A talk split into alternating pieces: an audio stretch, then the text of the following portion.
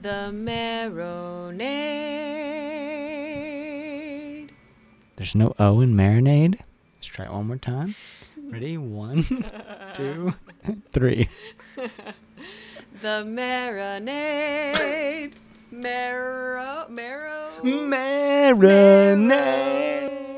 Bone marinade. The That's marinade. The Marinade. With Jason Earle. Welcome to Marinade Moments, the show where I tell stories from a life well attended.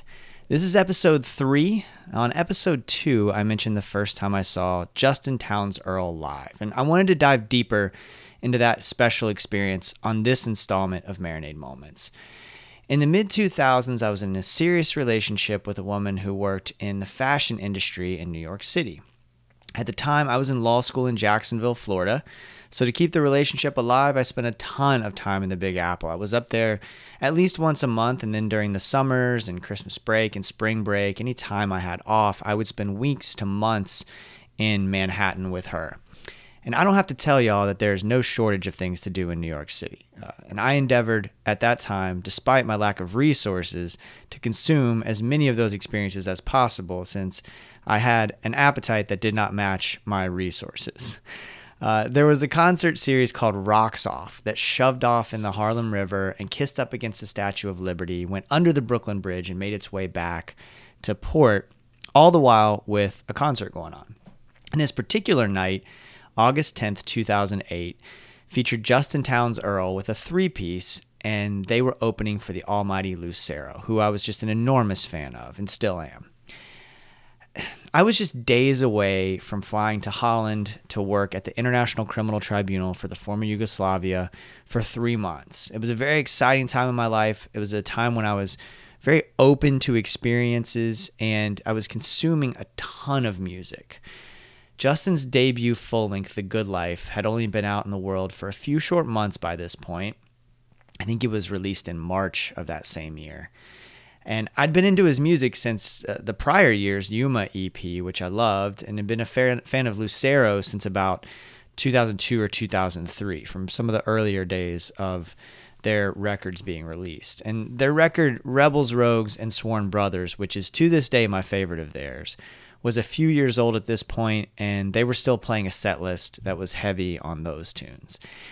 The thing I remember most about Justin was something that Sammy K captured really well when we talked about Justin during his episode of the Marinade, during Sammy's episode of the Marinade.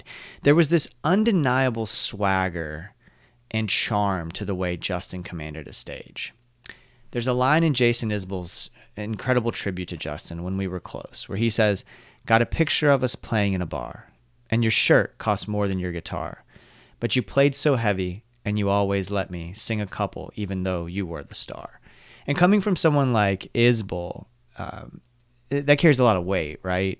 Isbell captures the experience of seeing Justin live with those lines. He always looked and carried himself so cool. There was such a a confidence to him on stage. Um, and they're funny to say it that way because there wasn't really a stage on this cruise. Um, you know, the folks were either just on the floor in front of the performers or up in the balcony on this tiny little riverboat. I've only so far found one photo of Justin from that night, although I know there are more somewhere on a hard drive some or up in the cloud somewhere, and i am going to do some digging and find it. But in that picture, the folks are crowded around him with a harmonica player stage left. And a photo of the two of us after the show exists somewhere. Justin in his sweat soaked undershirt right after his set, just before Lucero took the stage. There's like a manic energy about him that I remember at that time. Uh, my head swimming in this room that was uh, drunk and hot. I look like a mess in the photos, almost recognizable, unrecognizable, excuse me, to the man now in his 40s. And I guess we were all kind of a mess then, but didn't realize it, all kind of unknowingly enabling each other. Lucero went on to play one of their legendary Burn It All Down sets, and by the end, it was tough to tell where the band ended and the crowd began. We were just all screaming Lucero songs into the sticky atmosphere. There was something special happening in what we now call Americana and used to call uh, alt country at that time. I would go on to see Justin several more times and catch Lucero at every chance, but I cherish those hazy early 2000 shows.